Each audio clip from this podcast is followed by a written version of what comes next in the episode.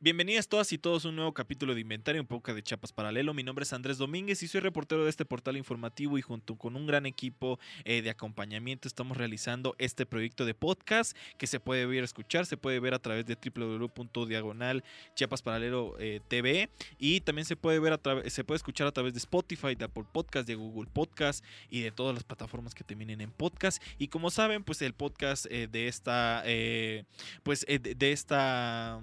medio informativo, pues el objetivo tiene es hablar sobre temas de la sociedad, medioambientales, culturales, históricos, y el día de hoy pues te toca un tema medioambiental y sobre todo dándole seguimiento a esta serie de entrevistas que estamos haciendo aquí desde el Foro Cultural Independiente Kinoki, a quien le damos pues toda nuestra solidaridad y todo nuestro amor por habernos recibido y haber hecho pues diversas entrevistas. Pues el día de hoy tenemos una gran amiga, una gran aliada, quien es Alma Rosa Rojas, quien es activista del colectivo Educación para la Paz y los Derechos Humanos, una activista férrea, una activista con mucha credibilidad aquí en San Cristóbal, alienada con el tema del agua. Pero Alma, ¿cómo estás el día de hoy? Muy bien, muchas gracias. Gracias por la invitación. Un gusto estar aquí contigo y con todo este equipo de Kinoki. Me parece muy bien. Oye, le hablamos a Alma porque hemos coincidido en diferentes como grupos de trabajo, en diferentes reuniones, puntualmente con el tema del agua, ¿no? Y tú has sido como una vocera con el tema del agua en San Cristóbal de las Casas. Cuéntanos un poco, nosotros conocemos mucho el contexto del agua, del agua en San Cristóbal y la Coca-Cola, que es un tema que ya hemos abordado en diferentes ocasiones aquí en este podcast, pero cuéntanos tú un poco qué información tienes al respecto. Bueno, agradezco el espacio, ciertamente tú también eres un aliado para nuestras luchas, ¿no? Siempre ayudándonos a difundir la información desde los movimientos, desde las diferentes luchas y territorios, ¿no? Y eso lo agradecemos mucho. Coca-Cola FEMSA, podríamos decir, o yo quiero empezar diciendo que es un problema de salud pública, okay, ¿no? Pero además social, cultural y ambiental, ¿no? O sea, el fenómeno y el problema Coca-Cola es un problema de salud pública que no hay que dejar, que hay que visibilizarlo. Me gustaría dar algunos datos, claro, ¿no? Sobre esta empresa instalada aquí en San Cristóbal. Es una empresa que tiene la concesión de 2 pozos. Un pozo tiene 130 metros de profundidad y puede extraer, la autorización la tiene para extraer 311,000 metros cúbicos al año. Tiene un segundo pozo que tiene 120 metros de profundidad y puede extraer 108,000 metros cúbicos al año, ¿no? Esto es igual a 1.3 millones de litros de agua diarios en San Cristóbal. En 2014 solicita la renovación de estas concesiones, tiene desde 1994, el Pozo 1 y el Pozo 2 desde 1995. Y en 2014 solicita la renovación de la concesión en 2014 y se renueva por el mismo volumen y el mismo nivel de profundidad del pozo. Y en 2017 solicita la renovación de la concesión del Pozo 2, y ahí hay una modificación porque de pasar de 120 metros de profundidad del pozo pasa a 200 metros de profundidad. Y entonces ahí es algo curioso porque disminuye el volumen de la concesión. Ahí de 188,000 metros cúbicos pasa a 108,000 metros cúbicos, uh-huh, ¿no? Entonces disminuye un poco el volumen de la concesión. Esta empresa decimos nosotras y nosotros que es un monstruo, ¿no? Sí. junto con Nestlé, son las mayores acaparadoras del agua en el mundo. Y en México no es la excepción. Estas empresas, y bueno, particularmente Coca-Cola, pues sabemos que Chiapas es el mayor consumidor de este refresco, ¿no? Según estudios que coordinó el doctor Jaime Pech del CIMSUR, uh-huh, una persona consume 821 litros de refresco al año. O sea, imagínate, ¿no? Y lo vemos, o sea, aquí es muy evidente el consumo de este refresco en la región. No solo en San Cristóbal, sino en toda la región, en todo el estado. Aquí hay varias cuestiones. FEMSA, creemos que puede estar incumpliendo normas que están establecidas en la ley general, en la ley de aguas nacionales, ¿no? Y Conagua no tiene la capacidad técnica operativa para vigilar, monitorear la extracción del agua, ¿no? O sea, FEMSA tiene esta autorización para extraer estos volúmenes de agua, pero la ciudadanía, e incluso podría atreverme a decir que Conagua tampoco tiene la certeza que realmente esté extrayendo este volumen de agua. Uh-huh. ¿Por qué? Porque la ley obliga a que estas empresas que tienen concesiones tengan medidores, ¿no? Y que estén funcionando adecuadamente. Conagua no puede verificar eso, no tiene la capacidad porque solo cuenta con 158 supervisores en el país para monitorear más de 2.700 concesiones en la República Mexicana. Entonces, no se dan abasto, no pueden estar monitoreando, sí, y vigilando todos los medidores de las empresas que tienen concesión. Hace algún tiempo, hace como 3 años, yo solicité vía transparencia los informes trimestrales que tiene que entregar Coca-Cola a la Conagua, porque así está establecido en la ley. O sea, la empresa que tiene una concesión tiene que estar reportando trimestralmente sus volúmenes de extracción y Conagua no cuenta con esto en sus archivos, ¿no? Cosa que con ello verificamos que no tiene la capacidad para estar supervisando la extracción de agua.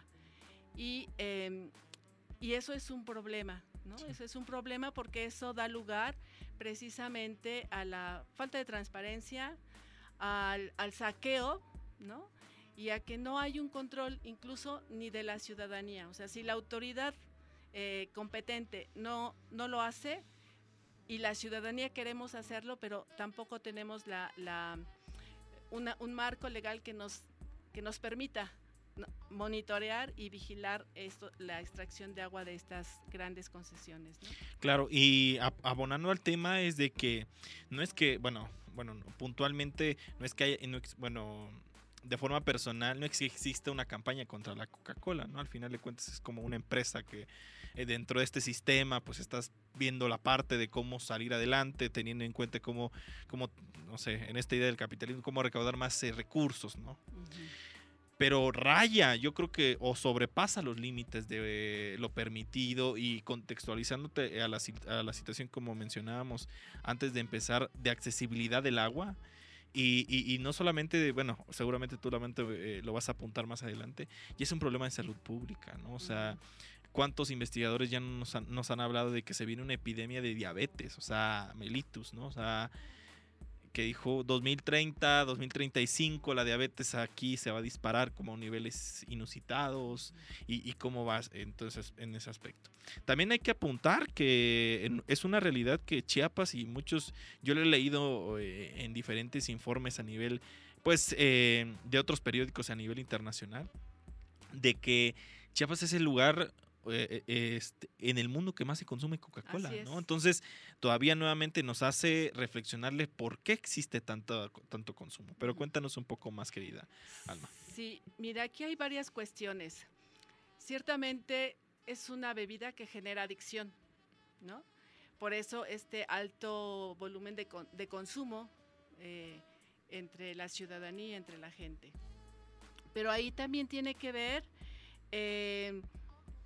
los mecanismos, las estrategias que implementa esta empresa para colocarse en el colectivo, ¿no? Claro. O sea, ha penetrado con estas estrategias, ha logrado penetrar ideológicamente, culturalmente y territorialmente.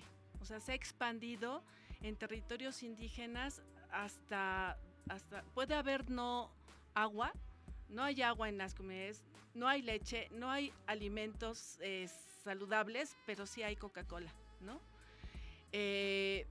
Y estas estrategias de mercadotecnia ha hecho que la gente se haga suyo, haga parte de su vida esta bebida, ¿no?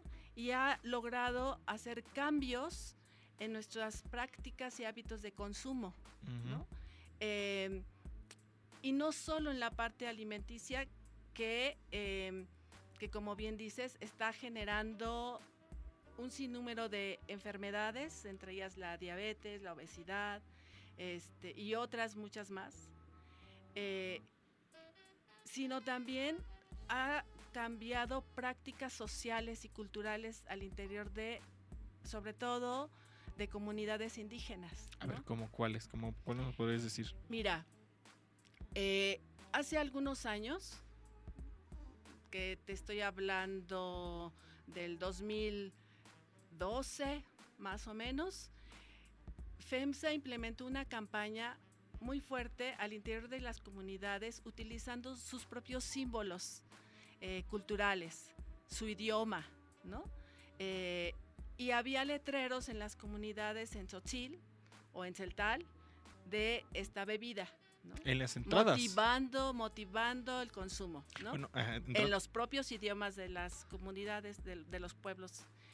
Y en sus entradas de Sinacantán, por ejemplo. Chamula, San Juan Cancuc, Tenejapa, o sea, en muchos de los municipios donde la mayor parte de la población es indígena, tenía grandes espectaculares donde había imágenes, ¿no? De mujeres, hombres con sus trajes regionales, ¿no? Con todos estos símbolos culturales propios, ¿no? Los bastones de mando, el poncho, ajá, las jicaritas para tomar el pozol, o cosas que son importantes en la cultura. Eso lo utilizó y además hace algunos años también una de sus estrategias era dar a menor precio la bebida, ¿no? O sea, sí había una diferencia de precio en relación al precio que se daba en la ciudad, por ejemplo, en las ciudades. Eso generó que, bueno, pues la gente fuera como aceptando esta bebida y apropiándosela. ¿Sigue todavía ese? Sí, ¿no? Ahora ha cambiado su estrategia porque en realidad ya no es tan necesaria.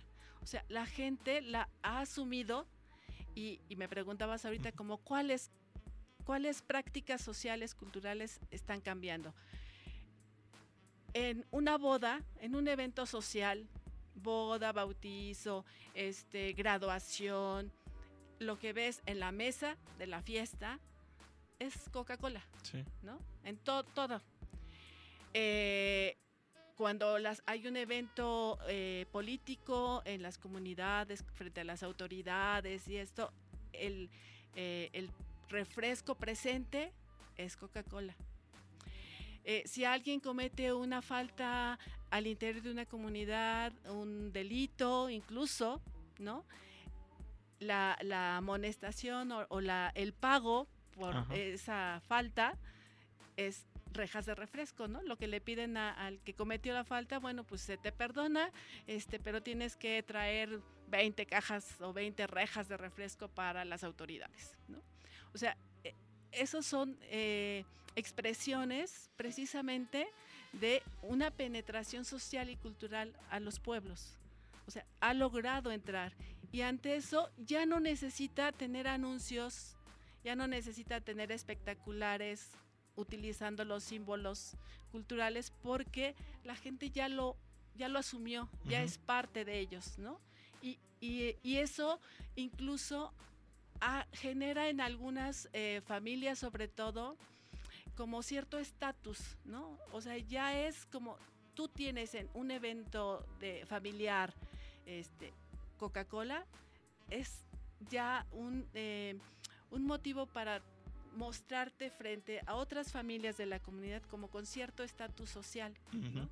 Y entonces por eso es como tan buscada y tan consumida esta bebida. Aparte de la misma adicción que se va generando por las grandes cantidades de azúcar que contiene.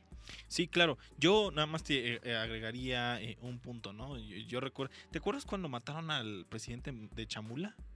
Que lo sacaron y lo asesinaron ahí en la plancha. Bueno, nosotros fuimos al entierro. Y yo me acuerdo que, pues, obviamente en Chamula todo el mundo se mira, todo el mundo ve, de que pues las calles no son tan grandes. Y de repente vemos de esos camiones de Coca-Cola así intensos, pues, o sea, no era de doble cabina, pero era de una cabina sola. Y nosotros, mira, ahí va el camión de Coca-Cola, ¿no? Así va pasando. Cuando vemos que va dando vuelta y no vas viendo que era para... cuando lo estaban velando era el funeral, todo un carro, bueno, mejor dicho, un tráiler, un camión de Coca-Cola por el funeral del expresidente de Chamula. Y nosotros dijimos, Jesucristo. Sí, así es, ¿no? En los funerales, el día de los difuntos, en fiestas muy tradicionales, o sea, está Coca-Cola siempre, ¿no? Sí, y sobre todo, exacto, ¿no? O sea, lo del Día de Muertos, que no me acuerdo cómo se llama la comunidad donde se realiza lo de las cruces, que no me acuerdo ahorita muy bien puntualmente, pero sí ves Coca-Colas. Y sobre todo en eso, te iba yo a mencionar, se ha reemplazado hasta el Posh. Claro, es una, claro. O sea, en los rituales, o sea, tú vas a San Juan Chamula y los rezadores, los iloles, ¿no? Los curanderos, lo que utilizan en su ritual, pues es Coca-Cola, ¿no? El posh y la Coca-Cola. Y en algunos casos, como bien dices, pues ya hasta se sustituye el posh. Claro. Oye, y también hablando al respecto, ¿y cómo va el tema entonces? O sea, seguramente ustedes, tú que he visto que eres como muy férrea, han hecho diferentes acciones para que se detenga, para que se replantee el tema de la concesión hacia la Coca-Cola. ¿Qué acciones han hecho al respecto? Mira, hemos implementado como diferentes acciones. Una es directamente plantear a Conagua la cancelación de las concesiones. Otra, no sé si recuerdas que en la administración anterior el regidor Miguel Ángel de los Santos presentó ante Conagua también una solicitud de revocación de esta concesión. Y por parte de Conagua siempre hemos recibido rechazo, ¿no? O sea, para Conagua la FEMSA Coca-Cola no hay ningún motivo por el cual se le pueda revocar la concesión. Yo no creo eso, porque en realidad si se investigara bien y si no hubiera como estos mecanismos como de corrupción al interior, yo creo que saldrían muchas situaciones que indican incumplimiento de la norma por parte de FEMSA Coca-Cola, y que habría motivos para revocar la concesión. Pero bueno, una de las estrategias de estas grandes empresas es también hacer incidencia política, así como la ciudadanía y los movimientos hacemos incidencia en política pública. Estas grandes empresas también lo hacen, ¿no? Y lo hacen de una manera muy, muy, muy especializada, porque además se agrupan también en sus confederaciones, todo esto de Coparmex y todas estas grandes confederaciones empresariales, industriales, hacen sus frentes y entonces presionan, y eso ha sido evidente ahora en esta disputa de diálogo por lo de la Ley General de Aguas, ¿no? Uh-huh. O sea, estas grandes empresas se colocan políticamente a niveles muy altos para incidir, y por eso es que tienen como esta presencia en los niveles más altos de la política para mantener sus privilegios, en este caso mantener su concesión. Entonces Coca-Cola es una empresa que tiene mucha fuerza, mucho poder político y económico en el Congreso, en el Ejecutivo, y entonces pues claro que Conagua siempre va a negar que haya alguna irregularidad para poder otorgar una revocación a la concesión, ¿no? Claro. Y ahora creo que la apuesta es más hacer conciencia social, uh-huh, ¿no? Porque eso hace como 2 años decidimos impulsar una campaña a la que le denominamos Yo Prefiero Agua y Salud, precisamente haciendo esta reflexión de decir, bueno, o sea, después de estas acciones de querer directamente con Conagua incidir para que le revoquen la concesión, y no se ha podido, o sea, esa vía no va a ser, digamos, la adecuada, ¿no? Sin embargo, si hacemos más conciencia, si difundimos mucha más información sobre los daños que genera esta bebida, pues a lo mejor podemos tener, sí, como más... pues más logros, ¿no? Claro. Más presencia, más incidencia, pero en lo social. Y en esta campaña de Yo Prefiero Agua y Salud nos unimos diferentes colectivos, ¿no? Diferentes asociaciones, grupos, para empujarla, ¿no? Y esta campaña precisamente pretendía dar información. O sea, esta información que estoy compartiendo de las concesiones, de todas estas estrategias que impulsa la misma empresa para posicionarse y hacerle ver también como estos, sobre todo los daños a la salud, ¿no? Uh-huh. Que genera esta bebida. Claro. Esa fue como nuestra tirada, esa campaña sigue, la interrumpimos un poco, pero pues la idea es continuar, ¿no? Continuar abriendo espacios de debate, de análisis, en los barrios, en las colonias, elaboramos material impreso, abrimos una página de Facebook y de Twitter y de Instagram, donde difundimos toda esta información, ¿no? Elaboramos materiales con estos mensajes, ¿no?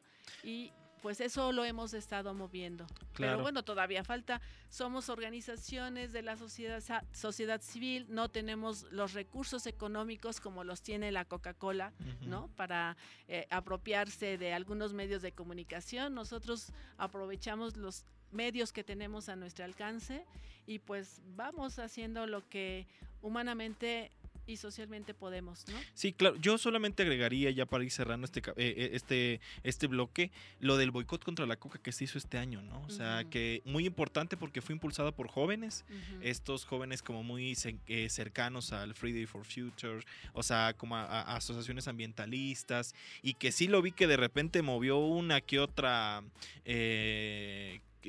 fibra ahí de que pues, detengamos el consumo de Coca-Cola. Yo me acuerdo que estaba en la Ciudad de México cuando pasó eso y pues ahí en Madero hay una esquina donde venden Coca-Cola, ¿no? Y vi a 15 chavos así con su cartelito de no tomes Coca-Cola y yo dije, no manches, o sea, quieras o no, sí está existiendo una incidencia, tal vez una reflexión acerca de la bebida, ¿no?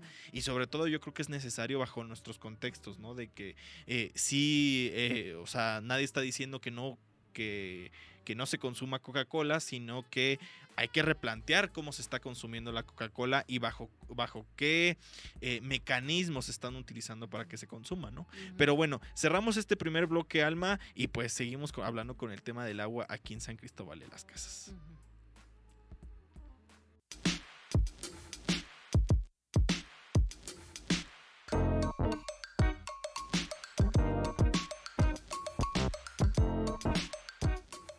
Y regresamos en este segundo bloque hablando con Alma Rosa Rojas, quien es activista y, como ven, una experta con el tema del agua aquí en San Cristóbal de las Casas. Y estamos hablando sobre el tema de la Coca-Cola FEMSA y el tema de su manejo del recurso hídrico aquí en San Cristóbal de las Casas, sobre sus concesiones. Estamos hablando aquí al corte de que, pues, si ya están escarbando más abajo es porque ya hay menos recursos hídricos de lo que se puede tener. Además, yo me pongo a pensar, 200 metros, pues sí está muy, muy profundo, ¿no? O sea, en esta idea. Pero nos querías apuntar un poco más aquí al respecto sobre el tema de la Coca-Cola, Alma. Sí, retomando un poco lo que conversábamos en relación a cómo hay iniciativas ciudadanas para hacer boicots, ¿no? Para hacer conciencia entre la población, para disminuir el consumo de esta bebida. Estamos un poquito en desventaja. ¿Por qué? Porque FEMSA, Coca-Cola y todas sus filiales tienen estrategias muy acabadas, muy especializadas, además todos los recursos para poder impulsar acciones que la legitimen, que la gente vea que es una buena empresa, ¿no? Y toda esta parte de la responsabilidad social es una responsabilidad social disfrazada, porque la utiliza pues para beneficios y precisamente ampliar su mercado. Entonces impulsa, por ejemplo, bebederos en las escuelas, claro, ¿no? Coloca bebederos en las escuelas que además no les da mantenimiento, solo los instala y bueno, ya la escuela tiene que ver cómo les da mantenimiento a esos bebederos. Y construye, tiene proyectos y programas de construcción de tanques de ferrocemento en comunidades indígenas. Tiene... pues regala despensas también, regala refrescos, construye aulas en las escuelas, ¿no? Hace algunos años aquí en San Cristóbal, 2015, si no mal recuerdo, 2016, ofreció instalar una planta tratadora de aguas residuales, ¿no? En 2018 ofreció una planta potabilizadora de agua. Proyectos que son poco sostenibles, claro, ¿no? Porque además solo los aporta, pero el mantenimiento, todo lo que implica sostener una infraestructura como esta, la asume el municipio, uh-huh, ¿no? O sea, ellos ya no asumen mantenimiento y seguimiento. O sea, yo te lo entrego y tú ves lo que haces. Y así, ¿no? Entonces son como estas estrategias para ampliar su mercado, ¿no? Para que la gente diga, pues es buena, ¿no? Nos está dando. Pero es un poco, nosotras y nosotros decimos, es como cuando en tiempo de la colonia venían los españoles y nos daban los espejitos por las monedas de oro. Claro. Aquí es lo mismo, ¿no? O sea, nos da cositas que además para los millonarios ingresos que recibe netos anualmente es... nada, es como quitarle un pelo a un gato, ¿no? Entonces nos da cositas para que la gente diga, sí, pues sí nos está dando, ¿no? Y entonces eso hace que la gente tenga como otra mirada de esta empresa y siga consumiendo sus productos. Claro, yo recuerdo, y no, obviamente en sus proporciones, pero el tema de Constellation Brands, uh-huh, ahí en Mexicali, ¿no? De que... estamos viendo la crisis que está teniendo Nuevo León con el tema del agua. Ahora imagínate Mexicali, que también está igual y que no está como para regalar el agua. Y como los propios vecinos, no había ningún activista. Yo me acuerdo que tuvimos una reunión con ellos, me acuerdo, hace mucho tiempo, sí, que vinieron compas, uh-huh, que somos vecinos, nos decía, no somos activistas. Y como ellos estuvieron reclamando y diciendo, de por sí no tenemos agua, ahora, ¿cómo le vamos a regalar el agua a una empresa? Y ya ni estaban viendo el costo económico de decir, no, pues es que sí nos va a ofrecer empleos, sino que tal vez aquí porque tenemos mucha más agua, y sí es evidente de que tenemos mucha más agua, pues para eso imagínate la cantidad de presas que hay, pero... pues si no fuera por el contexto tan favorecedor de agua que tenemos y que siempre está como latente el tema de la escasez de agua, la limitación de agua, pues imagínate cómo sería la perspectiva de San Cristóbal de las Casas. Y hablando sobre el tema de la acumulación, pues otro tema que tú tienes muy marcado es el tema de los humedales, ¿no? Que es un tema que mi compañera Jessica Morales también le ha dado mucho seguimiento, que es el tema de que hace poco veía un comentario en Facebook que sacamos una nota, decía, pero ¿por qué hacen tanto pleito por unos humedales? Me dice. Pero uno le decía, uno le responde, pues imagínate, sin eso no hay agua en San Cristóbal, ¿no? Cuéntanos un poco más cuáles son estos humedales, cuál es la importancia que tienen al respecto, Alma. Ya, sí. Bueno, tenemos dos humedales importantes. Hay muchos más, pero digamos que los más importantes y que han sido declaradas áreas naturales protegidas sujetas a conservación, zonas sujetas a conservación, son dos, el Laquís y el Mario Eugenia. Estos humedales son como zonas en transición entre sistemas terrestres y sistemas acuáticos, ¿no? Y al interior de estos ecosistemas hay una diversidad de flora y fauna importante. Y estos humedales nos brindan una serie de servicios ambientales a la población. El principal y por el cual estamos defendiendo férreamente los humedales es precisamente que permiten el almacenamiento y la filtración de agua, ¿no? Y tienen una conexión muy estrecha con los manantiales. Uh-huh.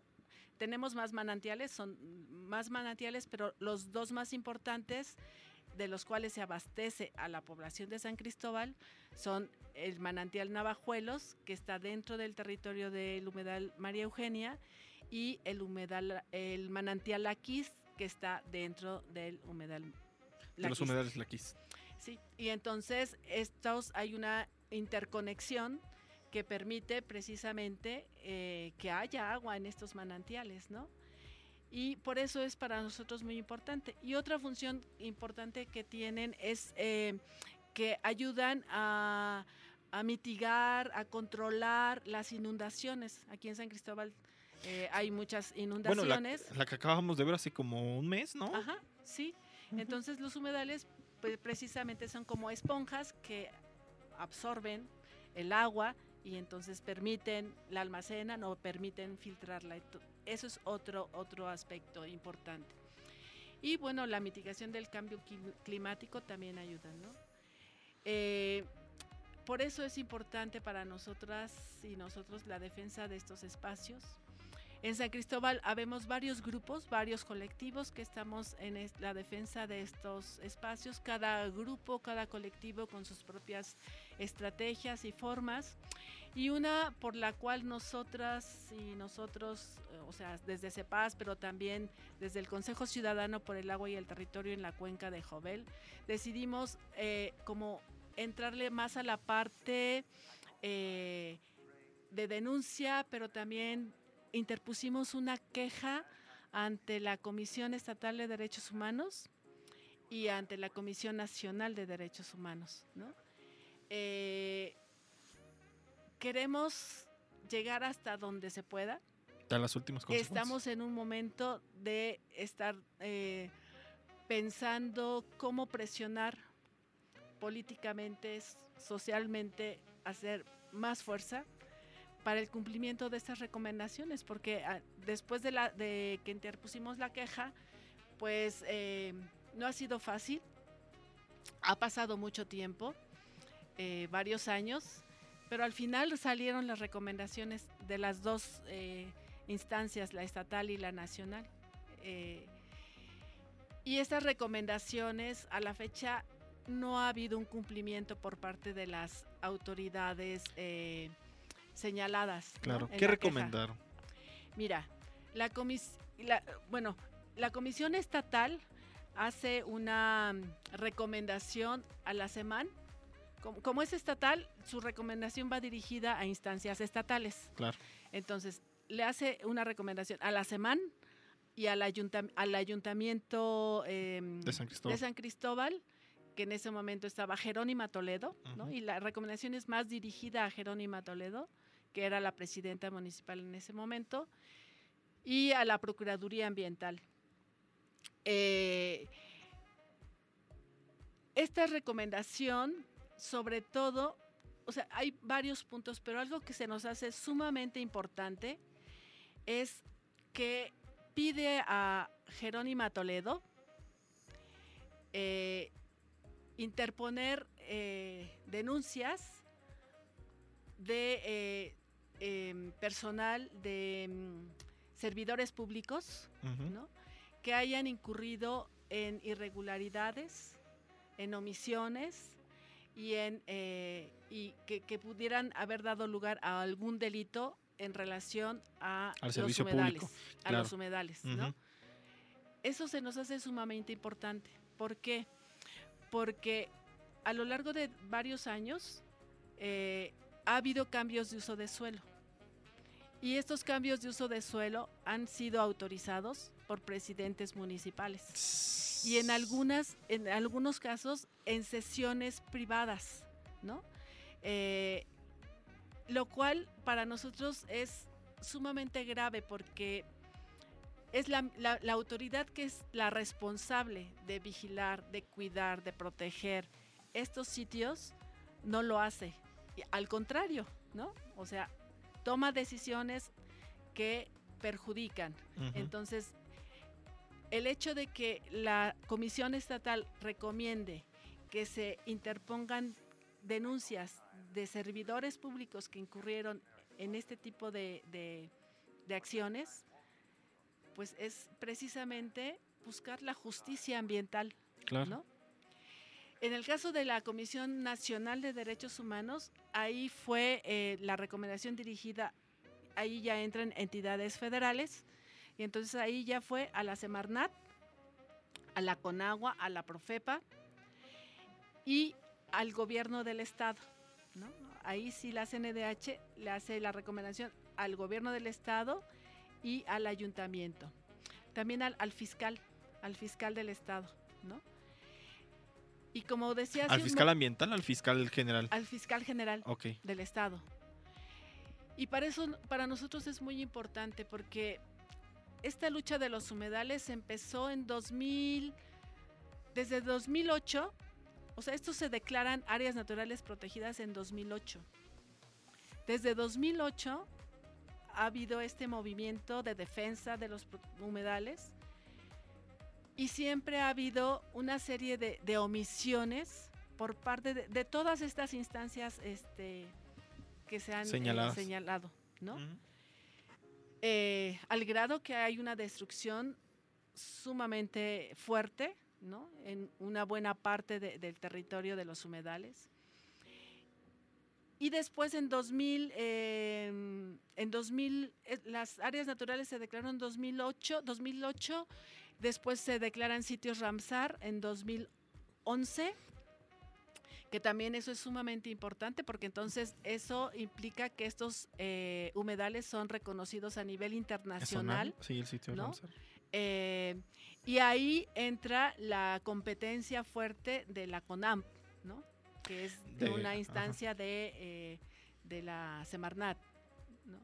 Y entonces, durante todo este tiempo, todas estas instancias nunca hicieron acciones a favor. Lo dejaron, fue una zona abandonada prácticamente. Hasta el 2019, que pedimos a Ernesto Ledesma, que es un periodista también aliado, uh-huh, que si nos podía ayudar a llevar como este tema y toda esta problemática que estábamos viviendo en San Cristóbal con los humedales a la mañanera.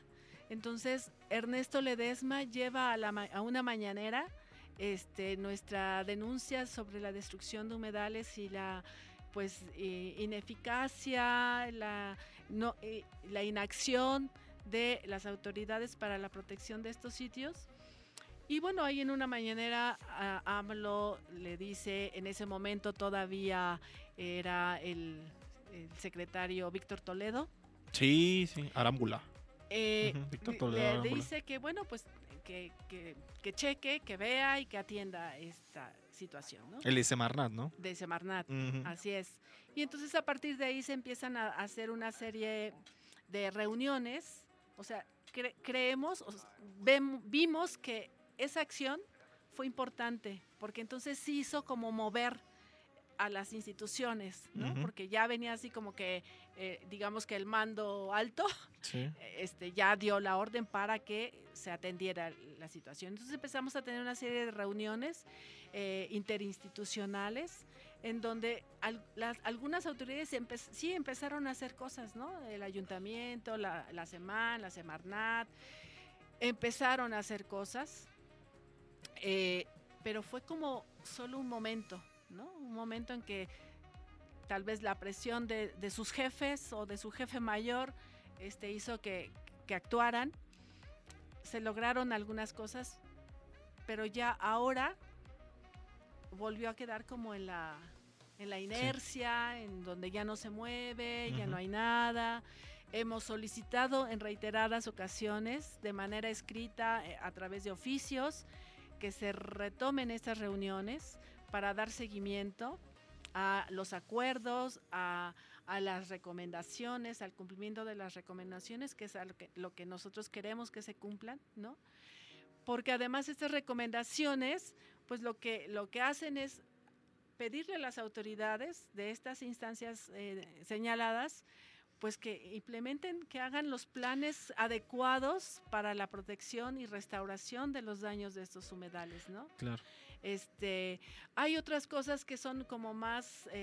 ¿Técnicas? Por ejemplo, sí, talleres, ¿no? Les piden, hagan talleres para sus servidores públicos que tienen que ver con esta responsabilidad, con el cuidado y protección de humedales.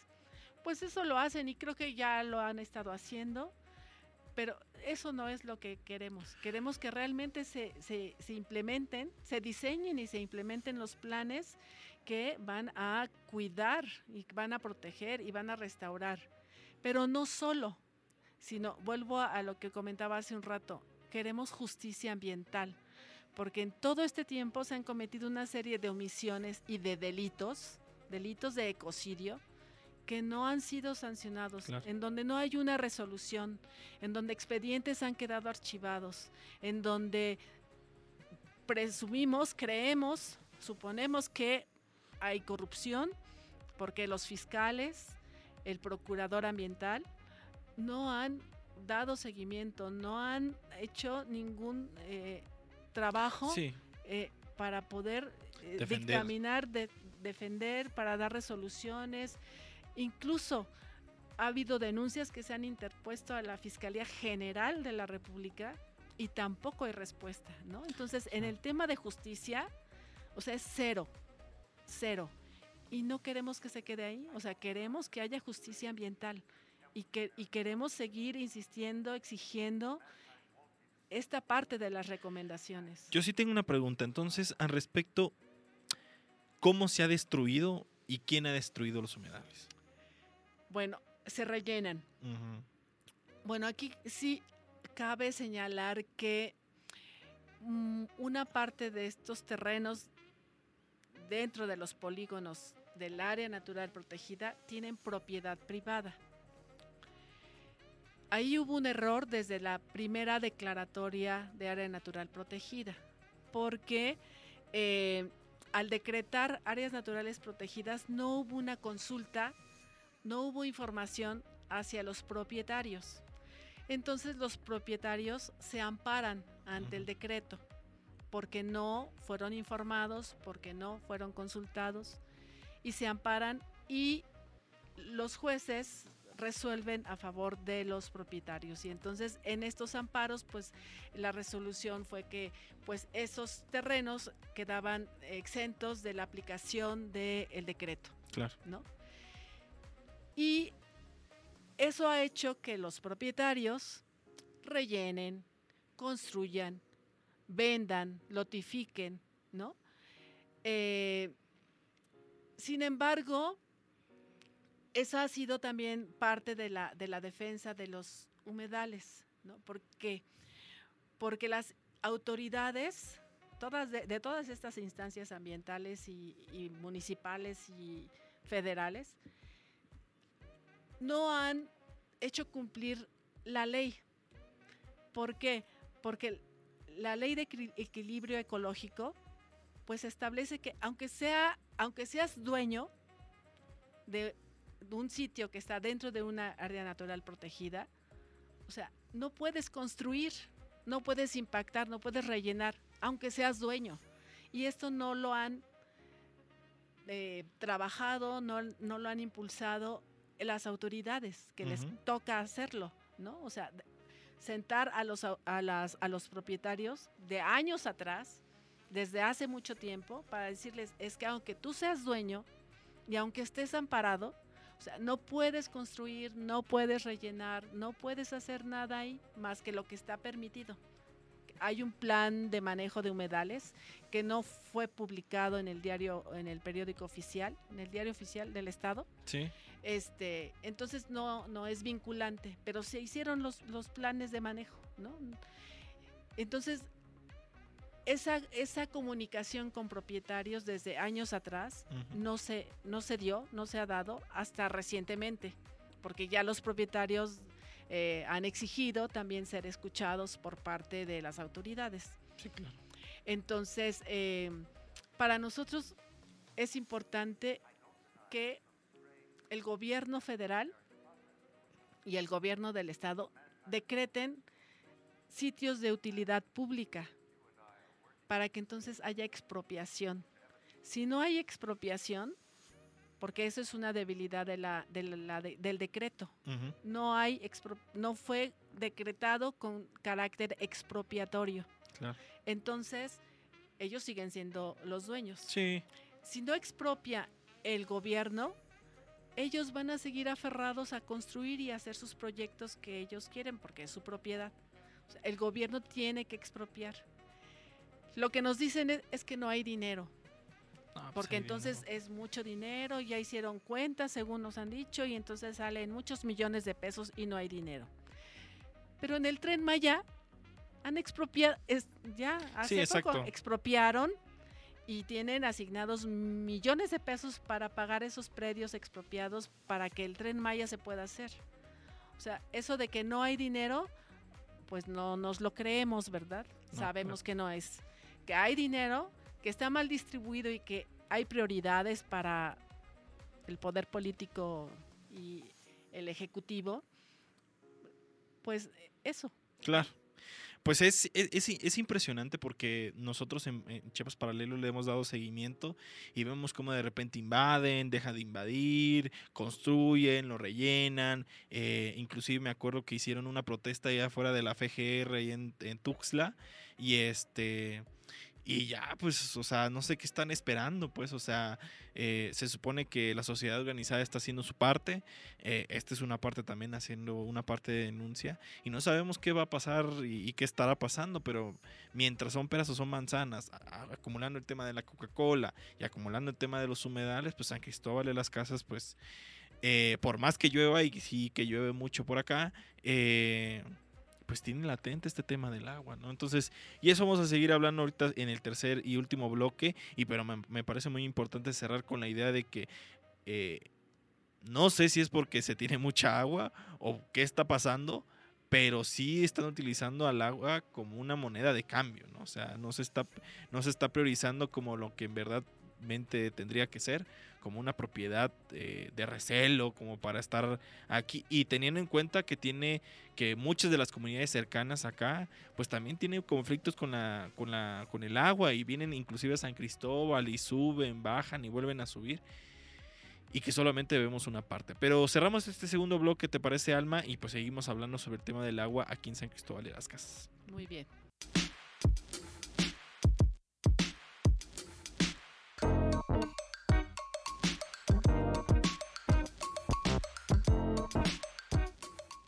Y regresamos en este tercer y último bloque hablando con Alma Rosa Rojas sobre el agua aquí en San Cristóbal de las Casas. Hemos hablado sobre la Coca-Cola, sobre los humedales, pero también otra lucha en la que le he conocido muy bien a Alma es sobre el tema de la Ley Ciudadana de Agua, que vamos a hablar súper rapidísimo de ello. Es una ley pues que contempla mucho a los activistas, a los ciudadanos, sobre todo en el tema de la toma de decisiones, que es como que algo que se está tratando de hacer. Cuéntanos un poco de forma muy breve, Alma. Sí, bueno, la Ley Ciudadana del Agua es una propuesta que se viene construyendo desde el 2013, desde la ciudadanía. la academia, organizaciones sociales, ONGs, investigadores. Es una construcción social, política, muy importante, que al final en la legislatura anterior, la 64 legislatura, se colocó, bueno, esta iniciativa se presentó ante el Congreso y en esta legislatura hubo diferentes propuestas, no solo la ley ciudadana, la propuesta ciudadana, sino otras propuestas de otros grupos parlamentarios, Morena, PT, que por cierto el PT asumió la propuesta ciudadana y la presenta también, ¿no? Y otras propuestas que se estuvieron construyendo desde otras plataformas. Pero en esta legislatura lo importante es que se logró hacer una mesa de trabajo para poder, digamos, construir una sola propuesta sumando todas las que se presentaron. Fue un proceso difícil porque había diferencias, sin embargo, se vio que había muchas coincidencias y de ahí se partió para construir un solo documento que concretó las coincidencias de todos y bueno, ahí negociando con todos los actores, digamos, esas diferencias, ¿no? Se logró tener una propuesta y ya estaba así como para que pasara al Congreso, ¿no? En una plenaria para que se aprobara. Se subiera a tribuna, ¿no? Claro. Sí, pero no sucedió. Y no sucedió precisamente porque lo que comentaba hace un rato, los intereses de las grandes corporaciones, de las grandes empresas, estaban en juego, ¿no?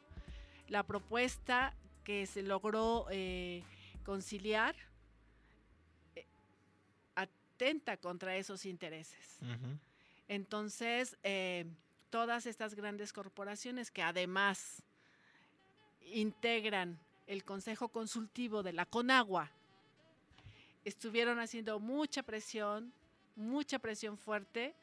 Y con muchos recursos. Con muchos recursos. Económicos sobre todo. Pues esa iniciativa, esa propuesta ya no fue aprobada en la legislatura anterior. O sea, estaba a punto, era un logro sumamente importante porque recogía precisamente el cambiar este modelo de gestión que tenemos en el país, que es un modelo de sobreexplotación de acuíferos, de acaparamiento, de contaminación, ¿no? De acabar con las fuentes de agua superficiales y subterráneas. Esa iniciativa planteaba otro modelo, ¿no? Y planteaba precisamente que la ciudadanía pudiéramos tener o pudiéramos participar como en estas tomas de decisiones para otorgar concesiones a estas grandes empresas, sobre todo a quienes estamos en el territorio, ¿no? Sí, claro. Aquí en Coca-Cola, si le van a dar una concesión, pues la ciudadanía tenemos que saberlo, porque hasta ahorita la forma en que se manejan esas concesiones y se otorgan, pues son así como a escondiditas, pareciera, ¿no?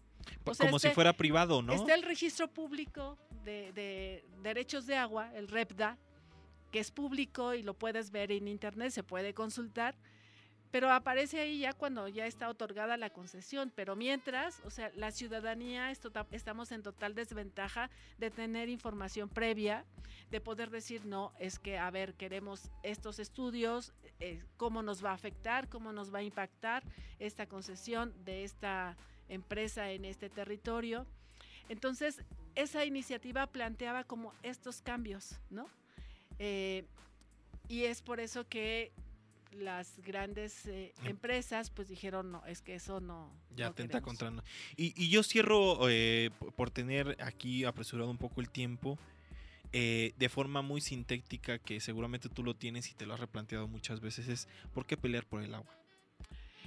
Bueno, pues tal vez suena trillado porque es lo escuchamos con mucha frecuencia, es la vida, ¿no? O sea, sin agua no podemos vivir, o sea, es la manera en que habitamos en este planeta los seres humanos, pero también otras especies, ¿no?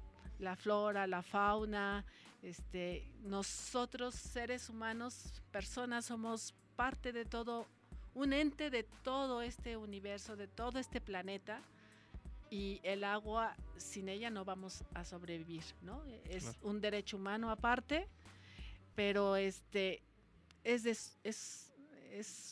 sumamente importante seguir luchando por defender el agua, ¿no? Claro. Y pues, Alma, te súper agradecemos mucho tu presencia, tu tiempo. Sabemos que eres una persona muy ocupada y pues sabemos lo que te acaba de pasar y te felicitamos mucho porque seguramente estás muy feliz al respecto. Y nada, pues te agradecemos mucho y no sé si tengan alguna página, alguna red social en la que puedan buscar más información o acercarte a ti o a la organización. Ajá. Cuéntanos un poco más. Bueno, sí.